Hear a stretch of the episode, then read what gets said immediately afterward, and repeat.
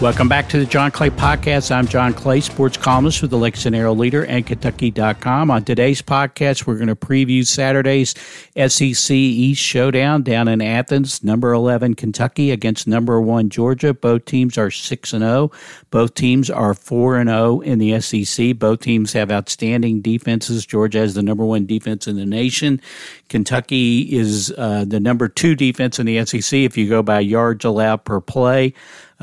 Mark Stoops, Kirby Smart, two defensive-minded coaches with great defenses playing down in Athens. It should be an excellent game. And to help preview the game, I talked with Marc Weiszer, who covers Georgia for the Athens Banner Herald, and Josh Moore, who covers Kentucky for the Lexington Herald-Leader and Kentucky.com. So let's not waste any time. Let's get right to my conversations with Marc Weiszer and Josh Moore. We'll start off with Marc Weiszer of the Athens Banner Herald. Okay, my guest now on the podcast is Marc Weiszer of the Athens Banner Herald, who covers Georgia athletics, including Georgia football. How's it going, Mark? It's going good. John, how are you? I am good. Kentucky and Georgia Saturday in Athens. Georgia, the number 1 ranked team in the country. So, Mark, as somebody who is covering this team and followed this team, how good is this Georgia football team?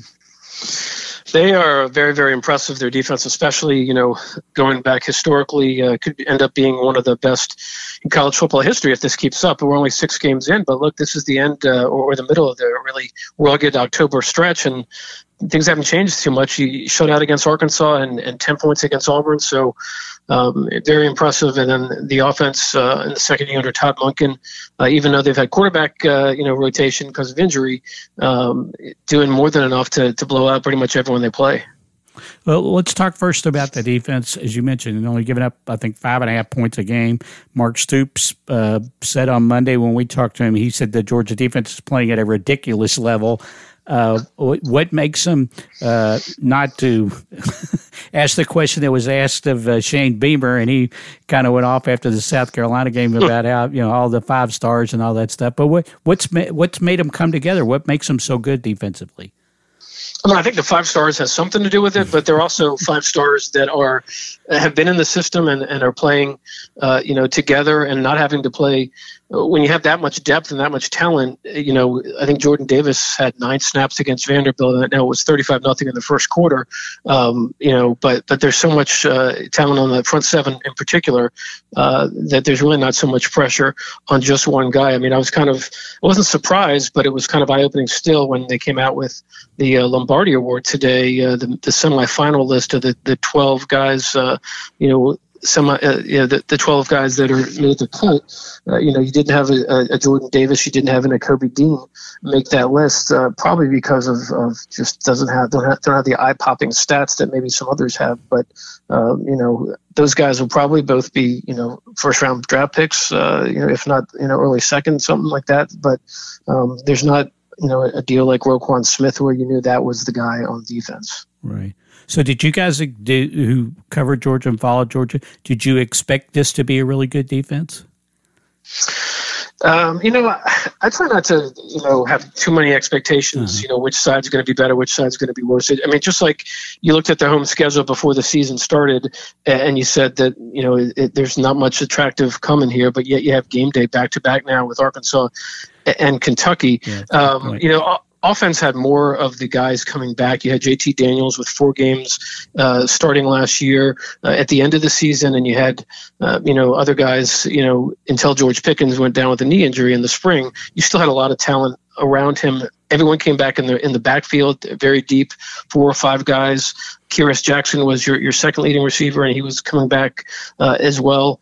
You had Darnell Washington, a guy that showed a lot at the end of last year as a big target as a tight end, and you bring in Murray Gilbert from LSU as a transfer, and there's a lot of excitement. Now, Gilbert hadn't played a snap this year because he's had some personal issues and left the program in terms of being around there every day.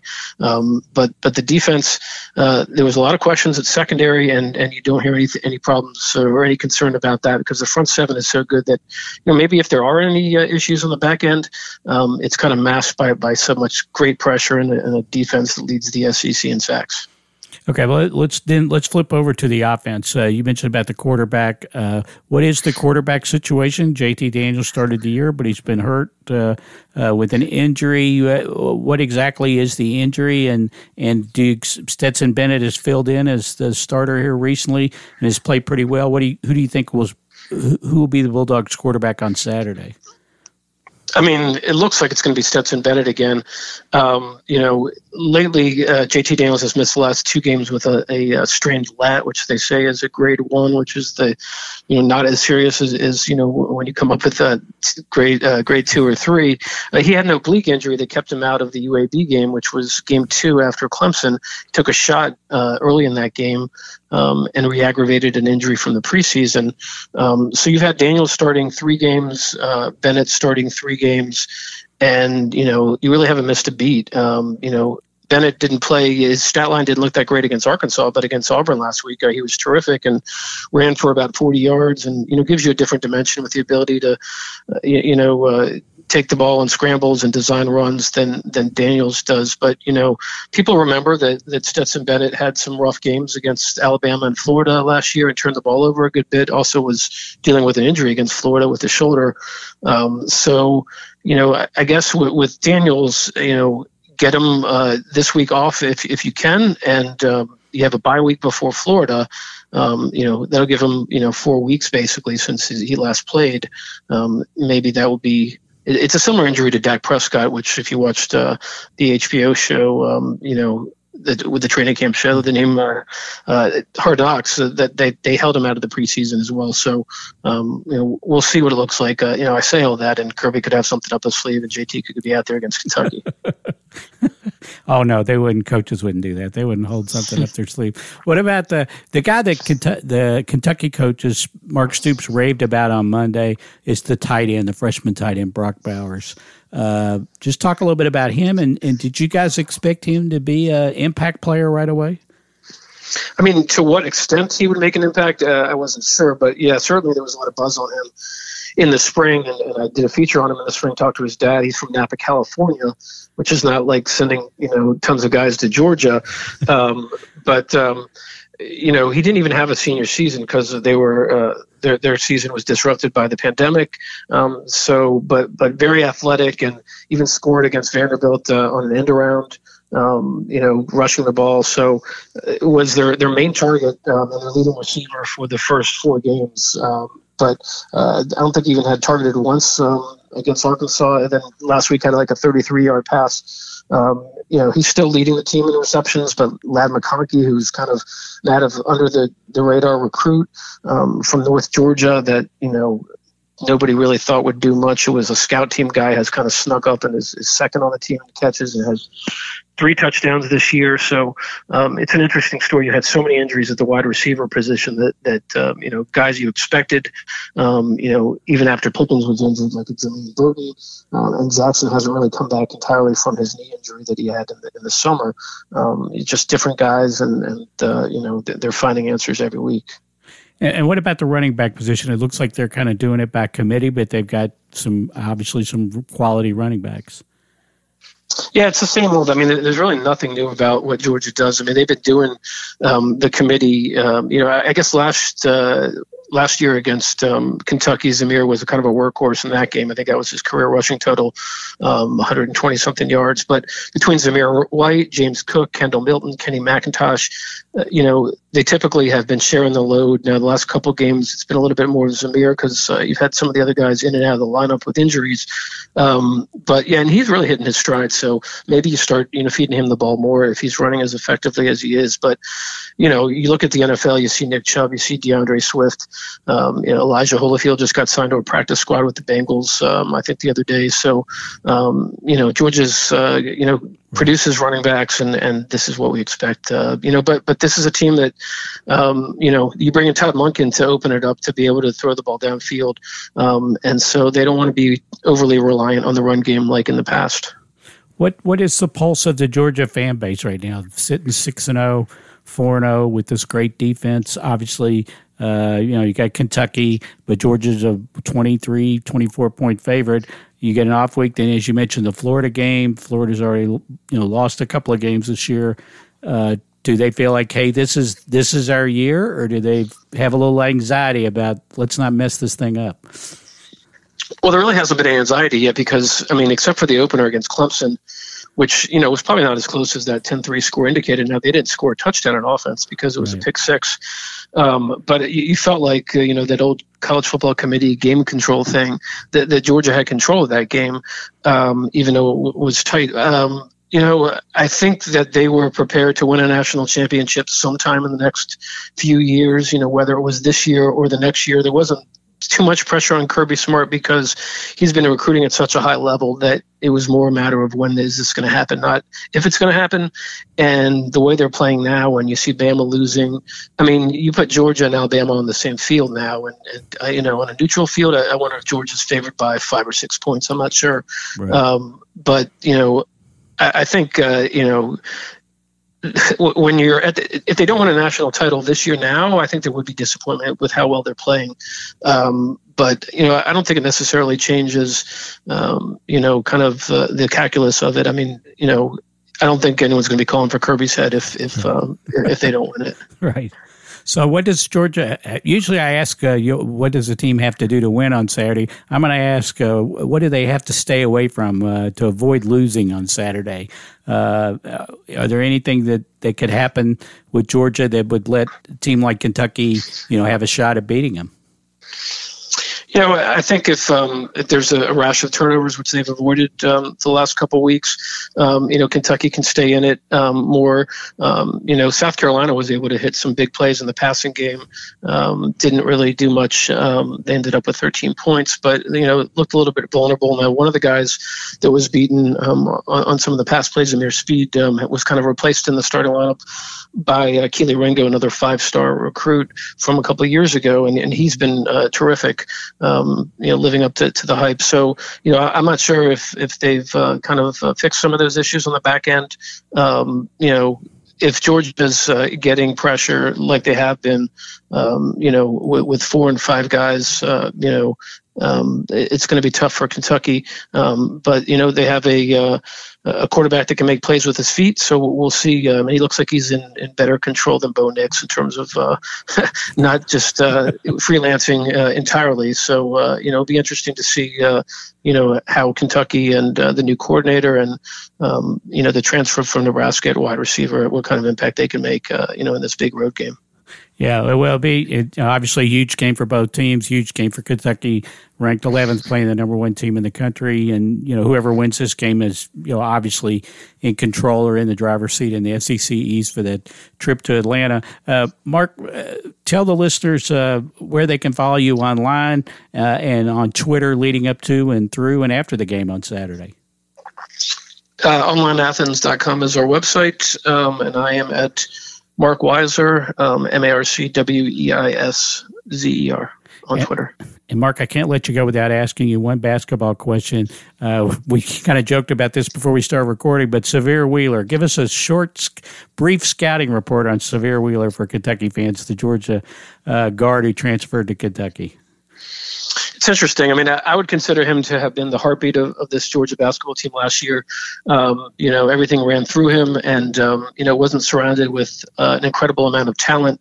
You know, you kind of viewed him as a guy that took joy in beating a blue blood like Kentucky, which they did last year in Stegman. And I wonder if, you know, there was kind of an exodus of players. He wasn't the first out the door. And so, you know, as he saw, you know, the complexion of the team changing so much, he probably looked at it and said, you know, maybe I need to go somewhere else. And clearly he was in demand. It will be interesting to see how he fits in with all the talent up there at Kentucky. But he's certainly going to give, you know, the Wildcat fans everything that you would want. Now, he's not, you know, he's not known as a three-point shooter. He's shooting's not his the best thing. Although, you know, I know he kind of takes that personally, wants to get better at it. But certainly terrific in the penetration game and dishing off to guys at the three-point line. So I imagine you're going to be seeing an awful lot of that this year in Lexington.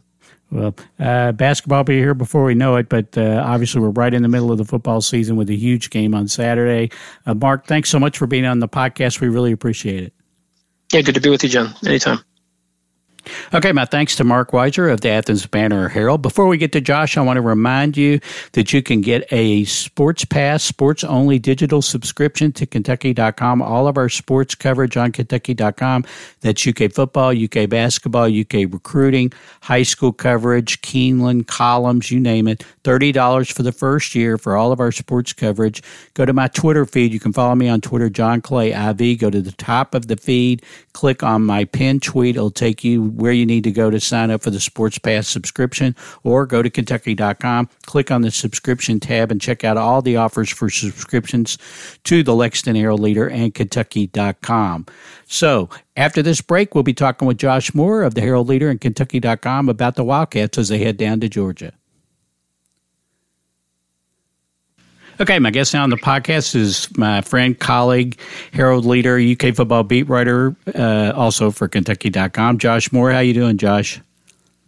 I'm good, John. I'm getting ready for this another road game, another trip, another weekend in the press box without you. Yeah. Josh is going to Athens. I'm not going to Athens. Same scenario we have for South Carolina. I'll be back here monitoring the game in Lexington on TV. Josh will be making the trip to Athens, Kentucky playing the number one ranked team in the country. Josh, a lot of talk, of course, as can be expected, about the defenses of both teams. Georgia, Mark Stoops said on Monday, is playing at a ridiculous level defensively, but Kentucky is playing pretty well on the defensive front as well. What are your thoughts going into this matchup? Yeah, it's interesting. I've said for a while, I think Georgia's the best team in the country, and defensively, ridiculous is almost an understatement how well those guys are playing. They're literally. Statistically, you look at what they're doing compared to everybody else in the country, and it's just it makes a team like Kentucky, who I think has played really, really remarkable defense for pretty much most of the year, almost look like they're not doing enough, which is crazy. It's just crazy to think. It's a challenge. It's going to be just a remarkable. Effort that Kentucky's going to need just even to I don't know if they necessarily to keep it close, but to go down there and win in that environment is going to be really hard. And I think they're equipped. For the last couple of years, I think you look at how the games went the last couple of years, and that's sort of what you should expect from this game, right? Like I think that's more likely than it to be. I know people are I've seen people think, it's going to be another Arkansas situation. I don't know. You mean that's possible. You mean the Georgia-Arkansas game where Georgia shut them out 37? Yeah. And I'm not saying that Kentucky, won't get shut out. I certainly wouldn't guarantee that they go down there and score. They've only given up 2 touchdowns this year. It's not like, or 2 or 3 touchdowns this year. It's not like I would go down there and bet that Kentucky goes down there and scores a touchdown but I do think, I don't know. I feel like defensively, Kentucky's ahead of Arkansas, and so it lends itself. I think it could very well look a lot like the last couple of years, which were games that Kentucky was really not in offensively, but they held their own against a Georgia offense that has talent. It's Georgia; they have playmakers, but they certainly haven't been able to overwhelm Kentucky with their talent this past couple of years on offense. So. Yeah. I think that's something, something to keep an eye on. Yeah, the last time Kentucky went to Athens in 2019, it was played in a rainstorm pretty much throughout the game. Kentucky lost 21-0. If I remember correctly, I don't have my play-by-play sheet in front of me, but it was a scoreless game at halftime or something like that. And then Georgia scored, Kentucky turned the ball over, Georgia scored again and kind of broke it open after that. Last year, 14-3, the game. So Kentucky has not scored a touchdown on Georgia in the last 2 years. Game in Lexington. What about, all the talk about the defense. What about the offenses of these two teams? How do you feel about Liam Cohen's offense going into this game, facing such a tough defense? Coming off a good performance for Kentucky, the offense coming off a good performance against LSU. Yeah, it's funny to think about Kentucky not having scored a touchdown in this series the last couple games. Like, the last time they had a team that was this good was the last team that did it. But it's totally different, right? I mean, it's right. You know, Kentucky still runs the ball, you know, as well as anybody in the country, but they have that element, right? That wrinkle with Levis back there at quarterback, the threat of a big arm that can launch a ball. A playmaker like Wan'Dale Robinson, there's nobody, you know, I mean, you could say Lynn Bowden. You could argue Lynn Bowden was that guy that first year when he was on campus, but he, you know, he didn't really, you know, he was a freshman. Like, you're right. It's like, and the offense wasn't what it is now, where it's sort of more geared around a guy like that, like it is with Wan'Dale. So I think, you know, that's the, you know, for Kentucky, that's something you maybe hang your hat on, is this is something they've not seen before. This, or at least not, you know, from us. This is not something, if you're Kentucky, you can say that, you know, that this isn't something Georgia's seen. Georgia, on the other hand, I mean, I think they're pretty much, they're kind of the same team they've been, just, you know, more, I mean, experienced. I mean, they have the running backs. Sahvir White kind of leads the way. It's a committee situation there, but he and Milton, and I think I got another guy whose name is escaping me, but you know, they're all good. James Cook, yeah, brother of Dalvin Cook of the Minnesota Vikings, yeah. And you know, so you certainly don't discount any of those guys, because yeah, the stats don't really leap off the page. You know, there's not like a quote unquote bell cow, but they're all talented. They're all, you know, capable of, you know, hurting you a lot. And they all did last year. Kentucky, you know, White kind of led the way. But they, you know, they all three, you know, did some damage. And then Bennett can run too. Their quarterback is, you know, it looks like he's probably going to start again. I was just reading something that JT Daniels hadn't been able to, you know, work a whole lot this week, which makes you, you know, that could be, you know, it could be a gamesmanship a little bit. I mean, it's so hard to, you know, you go into a game like this, you know, wanting to have as many people on deck as you can. And especially for, you know, if you're Georgia, it's kind of interesting. You know, they're in a situation where this is their biggest home game left on the, you know, for Kentucky, it's their biggest game left of the season. For you know, Georgia, it's, you know, they have, you know, Florida a couple weeks after this, but that's a neutral site game. So this is going to be Georgia's biggest test left at home, and arguably their biggest test left of the season too, depending on, you know, what you make of Florida and how they're playing and what the stakes are going into that game. It does, you know, are they willing to, you know, if they want Daniels out there, because I think Bennett, you know, Bennett's been solid, but Kentucky was able to do some stuff with him last year. You know, they picked him off twice. They kind of, you know, were able to hold him in check as far as not, you know, he was efficient, but he didn't really get to do a whole lot with the passing. They kind of forced Georgia to stay on the ground, which is, you know, they're comfortable doing. But I think if you add Daniels into the mix, it creates a whole other, you know, situation. And I wonder, you know, if you know how, whatever percentage he's at, if you want to say 75, if early on Stetson Bennett isn't getting it done against Kentucky, if that's something they would look to, or if they're really trying to hold on and really get him healthy for that Florida game. I think, you know, it would be interesting to see Kentucky try to force that decision from Kirby Smart. Yeah, I mean, Georgia does have an off week next week before they play Florida. Down in Jacksonville, how that affects their decision, I don't know. I mean, do they try to get Daniels in a little bit and then he has next week to rest, or do you go ahead and try to rest him this week, keep him out this week, and he's got another week to get healthy next week? I know, you know, from the reports that I saw, apparently threw a little bit in practice on Monday, but didn't do much on Tuesday. In fact, one thing I saw said they've got him on a pitch count with Daniels with his injury. He has a strained lat, I think, is his injury. But, yeah, like you said, Bennett's done a good job. We asked Mark Stoops about Bennett on Monday, and he said, you know, he thought he's done a really good job of managing the game, and he's played well. He's an experienced guy. He started last year, some before Daniels, because Daniels was coming back from a torn ACL. and he played well until Daniels was healthy and ready to go. But Daniels, I think, is the better quarterback. He's certainly the better passer, so you'll see. And but back to Kentucky on the Kentucky side of it.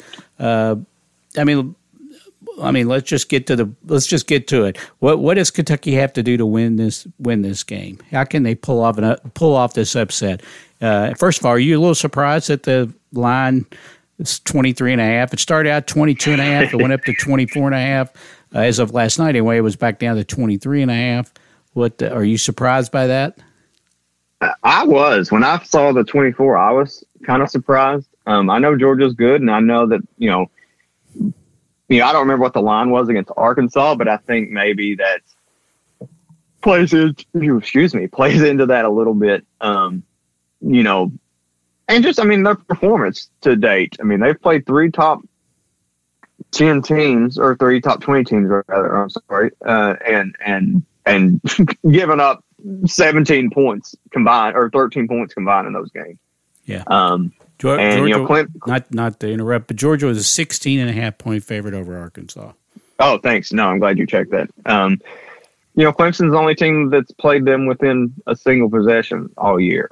So I don't know. I don't think a double-digit line by any means is out of the question. But I just don't.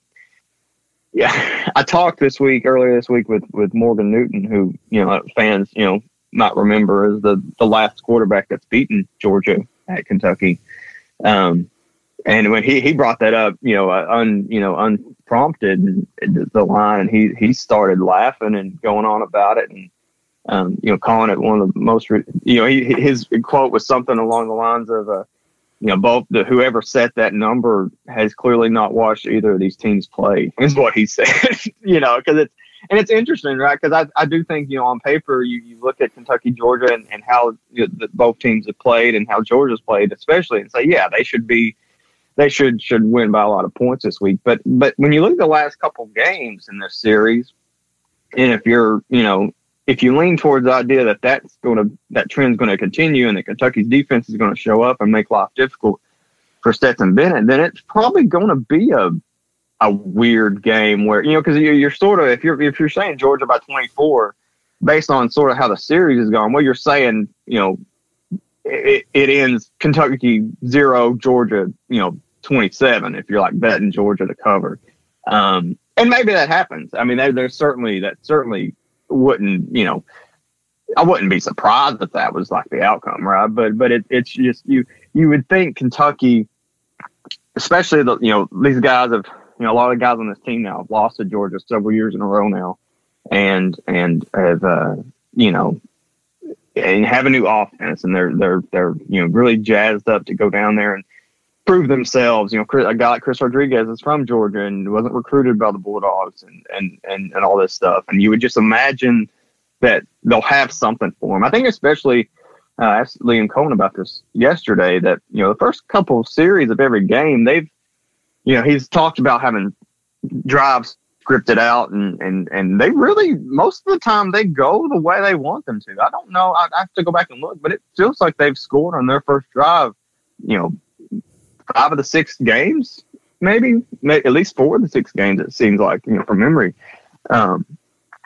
I think, that's something that they'll come out and kind of throw their best punch, or one of their best punches early, and then try to, see what they can do defensively. Because I do think defensively, I think Kentucky's definitely going to be able to hang. It's just a matter of whether they can move the ball and give themselves enough chances to do something with it. I think getting in the red zone is going to be hard. That was something they struggled with last year. They barely got into Georgia territory here at Kroger Field last year. It was kind of ridiculous how hard that even was for them. And one of the 2 times that they did, they dropped the ball. Right. Literally fumbled it away. So it'll be a challenge for sure. I mean, because Georgia was good last year, and but they're probably doubly so this year. Yeah, much better. Okay, so what are some other keys for Kentucky in this game, you think? Well, definitely no turnovers. I mean, yeah. I don't think there's a version of this game that Kentucky wins that they have a turnover. Yeah. Like, that just seems really... They're going to play a clean game. Yeah, really unlocked. Yeah, really clean. Really, you can't fool around and get too many penalties. Can't get frustrated, and that's going to be hard. You know, especially I think they're on the offensive line. It's going to be very important that they get that. You know, the silent count kind of work figured out this week too. They didn't struggle too much with that at South Carolina, but you know, I feel like this is it's going to be louder. You know, that stadium accommodates. I think I'm gonna say it's like 10,000 to 15,000 more people than South Carolina did even, and South Carolina wasn't sold out. And I think it'll be interesting because I don't know how often Kentucky has played at Georgia in front of like what would be a sellout crowd, right? Because the only time I've been there, it was raining and nobody wanted. The last thing anybody really wanted to be doing was watching that football game. It was the rain was so bad that not. But it's a top. Kentucky's top. Top 11. I want to say top 10, but they're ranked 11th. So. Almost a top 10 team, and Georgia's number 1. This is their first game at number 1. It's homecoming, and it's going to be an incredible environment for a college football game, and on CBS and College Game Day. It's got all it's SEC Nation. It's going to be, every box is going to be checked there.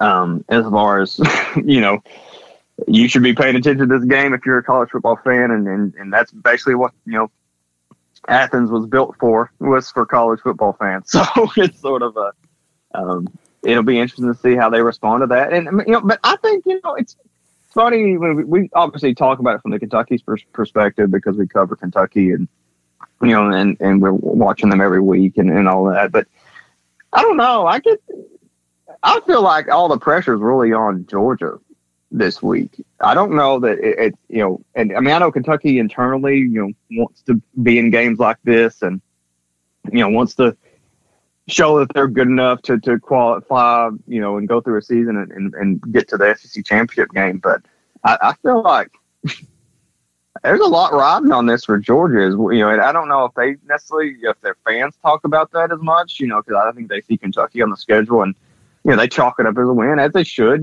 Historically, I mean, Kentucky only had like 12 wins all time against Georgia. It's not like it's very similar to the Florida series in that it's been a lot of a lopsided quote unquote rivalry. But I think if you're the Georgia players, there's a lot in terms of just I think a lot of pressure on you to go out there and show that you're worthy of that number 1 ranking and you are the best defense in the country. And you don't want to, underestimate Kentucky before a game, a Florida game a couple weeks from now, that is typically your biggest, one of your biggest games on the schedule. Oh, yeah, absolutely. Back to the turnovers. Georgia, they have turned the ball over some. They've turned it over 7 times in their 6 games to this point. They are third, but they do get turnovers. I think they've turned the other team over. I'm looking at stats here 10 times, but they've had 5. They have had 7 turnovers.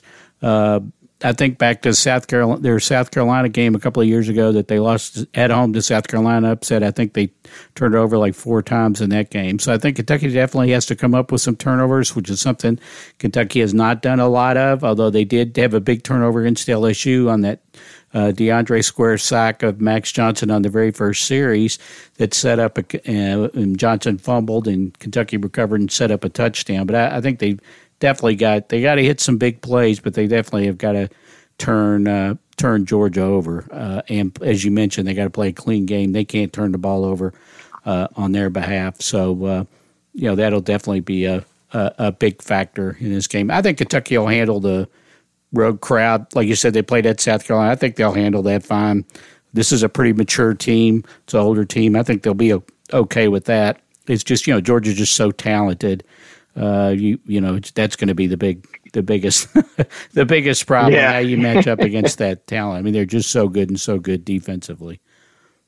Well, and it's unfortunate for Kentucky that you just, you were already prepared to not have Marquand McCall there in the middle. And I think you felt good about, Josiah Hayes and Justin Rogers, the way those two has been pretty You would obviously rather, you would love to have McCall and be at full strength, but I think, you were pretty, I think it's hard to be, discouraged by how those guys will play. I think the future is right there at nose, but losing Oxendine last week is just, massive. I mean, I don't, is it so much of a loss that it makes it to where you can't win the game? I don't think so, but it takes away really one of your best playmakers. He had kind of started emerging as a guy that was every week kind of doing something that made you turn your head a little bit.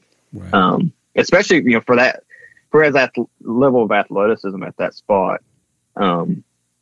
So how that gets shored up this week will be interesting, because I'm sure Georgia will be attacking that side of the ball as much as it can on offense. And is that something that, Abule Abadi-Fitzgerald, he's a senior, so you look at senior and think, oh, okay, he's experienced, but he's really not played a whole lot. He's right. This year started as the starter there, and Oxendine kind of overtook him, so that is obviously kind of makes you, perk your ears up a little bit, I think, if you're the Georgia offensive, staff, and then Khalil Saunders is probably, I don't know. I've heard people say both Saunders and Sanders, so I'm still, I guess we'll, if they win, we'll figure that out. Right. He's a true freshman, and he's athletic and has a lot of upside, but true freshmen are what they are, and that's kind of it's going to be a big ask of him down there this week if he ends up playing behind Fitzgerald a lot, Abadi Fitzgerald a lot. So it'll be I think. Yeah, as much as I'm confident that the Kentucky defense will show up, there's certainly some concern there up front that could make it to where you're playing from behind the eight ball early, and then you get yourself in a situation that you start pressing our offense, and that's what will lead to the turnovers. I think if they can stay, if they can kind of stay even or even get ahead, I think that benefits. I think this Kentucky team, I think they're a really good front running team. Like, if they can get out in front, if they can jump on Georgia early, 7-0, I would feel pretty good about their chances of maybe, coming out of there and spoiling or going down there and spoiling the game for Georgia. But, if they go down 14-0, it's really difficult for me to, see them, mustering up the enough plays to put it together and rally. Yeah. Yeah, especially against that defense. Like we mentioned earlier, Josh will be in Athens at Sanford Stadium along with Alex Slitz, our photographer. I'll be back here in Lexington monitoring the game on TV, but we'll have plenty of coverage leading up. Josh will have his predictions, I assume, Josh, later in the week. Oh, yeah, for sure. Okay. And then during the game, be sure and follow Josh on Twitter, Josh Moore HL, and on Kentucky.com, plenty of coverage from down there during the game and after the game. I'll have my three takeaways, and I'll have my follow column on Sunday after the game as well, and we'll have live updates on the blog with the scoring summary and a dedicated Twitter feed as well. So, Josh, have a safe trip to down to Sanford Stadium. That's my favorite. I'm sorry I'm missing the game this year because that's my favorite SEC stadium. I just love the way it sits there on campus, the crowd, just the whole atmosphere down there for a Kentucky away game. That's my favorite place to go, so have a good time down there. Thanks. Yeah, I'm excited to visit with and actually sort of get to look at stuff. Because last time I was just in and out trying to not drown. Right. So it'll absolutely. I mean, it'll be nice to be in it and see all that. I'm try to see all the fan stuff, and yeah, it'll be fun. I'm excited to get back to Athens. Yeah. Well, have a good trip, and as always, thanks for being on the pod. Anytime, John. I always have fun. Appreciate it, man. Okay, that'll do it for this podcast. Thanks to Marc Weiszer of the Athens Banner Herald and Josh Moore of the Lexington Herald-Leader. Should be a great game down in Athens on Saturday, number 11 Kentucky against number 1 Georgia. It's a 3:30 start on CBS. As I mentioned earlier, you can follow me on Twitter at John Clay IV. Send me an email, jclay@herald-leader.com. Thanks to everybody who supports the podcast, which you can find on Apple, Spotify, Stitcher, TuneIn, Google Podcasts, and iHeartRadio Podcasts. Again, my thanks to Marc Weiszer and Josh Moore. My thanks to everyone for listening, and we'll catch you next time on the John Clay Podcast.